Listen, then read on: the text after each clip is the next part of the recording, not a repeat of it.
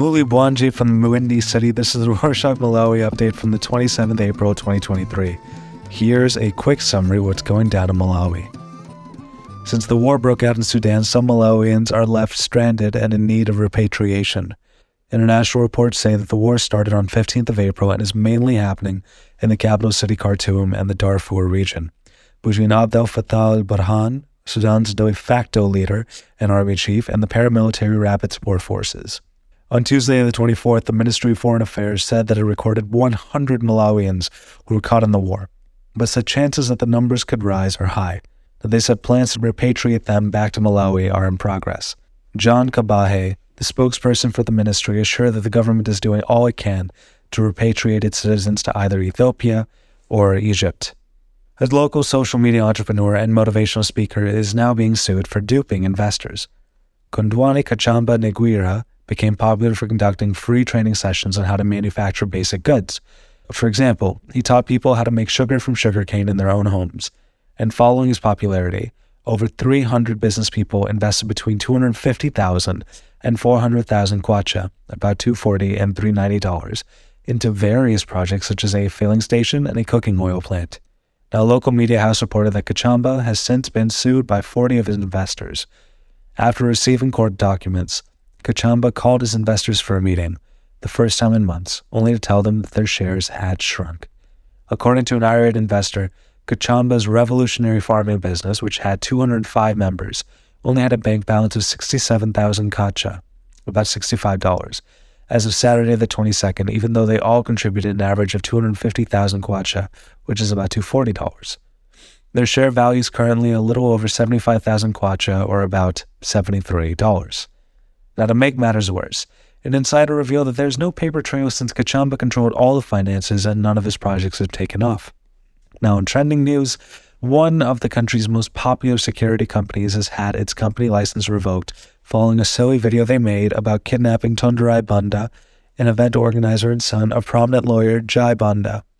On Sunday, the 23rd, Yasin Suwedi, the manager of Ichocho Power Security Company, posted a now deleted video where he jokingly said he kidnapped Tondorai. He said he was holding him hostage until his father Jay partnered with the security company to petition the government to consider Ichocho as one of the country's most official military bodies. This video angered some people, while others considered it a joke. On Monday, the 24th, Suwedi and Tondorai shot a video together and apologized. Tondorai assured that he had not been kidnapped and was not in trouble. He said it was a joke. Suwedi said that he never hurt Tondorai and that he's on great terms with him and his father. He admitted he took things too far and he asked for forgiveness. Unfortunately, the government did not see the humor in this issue. On Tuesday, the 25th, Ken Zikhale Ng'oma, the Minister of Homeland Security, announced that the government had revoked Ichocho's company license. He described the video as illegal and also said that it is a threat to the citizenry and the country's security he warned locals to refrain from dramatizing the country's security. Later that day, a local media house revealed that over 250 people are at risk of losing their jobs at Ichocho following the government's move. Some people think the punishment is too harsh, while others think it's okay and that companies should be held to a high standard. Now, there's some great news for Pakistanis living in Malawi. On Wednesday, the 26th, Ethiopian Airlines and the Pakistan Overseas Community announced the introduction of a flight from Africa to Pakistan. They said that the inaugural flight is scheduled for the 8th of May. Now, to get a direct flight to Pakistan, people traveling from Malawi will have to fly to Addis Ababa, Ethiopia, and get their flight to Karachi, Pakistan.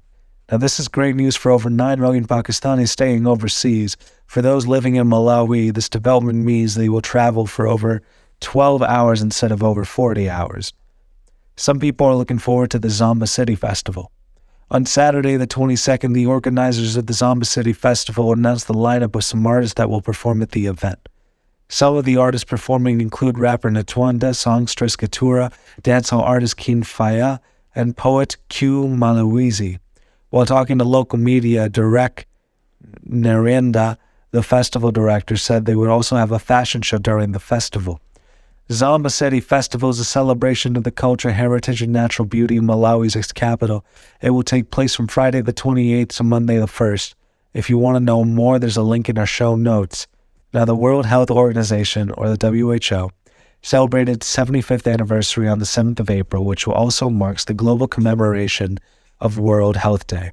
As part of their celebrations, the WHO highlighted public health achievements that have improved the quality of life during the last seven decades. Now, on Saturday, the 22nd, Ongenazi Kinani, a social activist, shared that Malawi's HIV related deaths have declined from 6.25 deaths per 1,000 in 2004 to 0.63 deaths in 2020. The WHO initially shared the post on World Health Day, but it trended on social media after Kinani shared it. Many people were happy and wished the same for other diseases such as cancer. Unfortunately, the energy sector isn't doing so great. On Tuesday, the 25th, local media revealed that all the gas stations in Mangochi district are out of petrol. They said the situation's been going on for days while other stations are on the commodity at the time of reporting. Now, motorists have turned to the black market, and the quality of petrol there is not always guaranteed. Those motorists who went to the black market are buying petrol in bulk in fear, which indicates a looming national fuel shortage. On Thursday, the 27th, Malawi Energy Regulatory Authority, or MERA, released a statement on their Facebook page admitting that some parts of the country were experiencing sporadic petrol supply. They attributed this to challenges that fuel importers faced at the loading ports in Dar es Salaam, Tanzania, and Beira, Mozambique. They assured that the challenges had been resolved and that the fuel importers had started loading fuel at both ports and that some local filling stations had already started receiving fuel supplies. They expect the fuel supply to be completely restored by this weekend. Now, they have urged locals to avoid panic buying as the situation is only temporary. The Malawi music industry experienced a major loss following the death of music producer Eril. Many artists took to social media to share and confirm the news on Tuesday, the 25th, but no one divulged the circumstances surrounding his death. He was laid to rest on Thursday, the 27th. A lot of artists and locals have been sharing their shock and condolences on social media. They described Eril, whose real name was Emmanuel Chebwera, as one of the country's greatest producers. Others are revisiting his songs he worked on in hopes of keeping his memory alive. Now, a lot of his locals are supporting Cecelia Bamusi, a local fashion designer, for a wedding dress that she created for a local couple that got married over the weekend. Bamusi owns and operates under her own fashion host, Ciar Designs. The wedding gown started trending on social media on Saturday the 22nd and is still making headlines nearly a week later. The show stopping moment of the dress is its front, which is covered in pearls and beads that were put together by hand. Now, a lot of people have said they are impressed with Bamusi's work. If you want to see the dress too, there's a link in our show notes. Now, that's it for this week. Remember, you can buy our 100% unbleached organic cotton, grown and ginned in Texas, spun and knit in the Carolinas, sewn and printed in Missouri t shirts.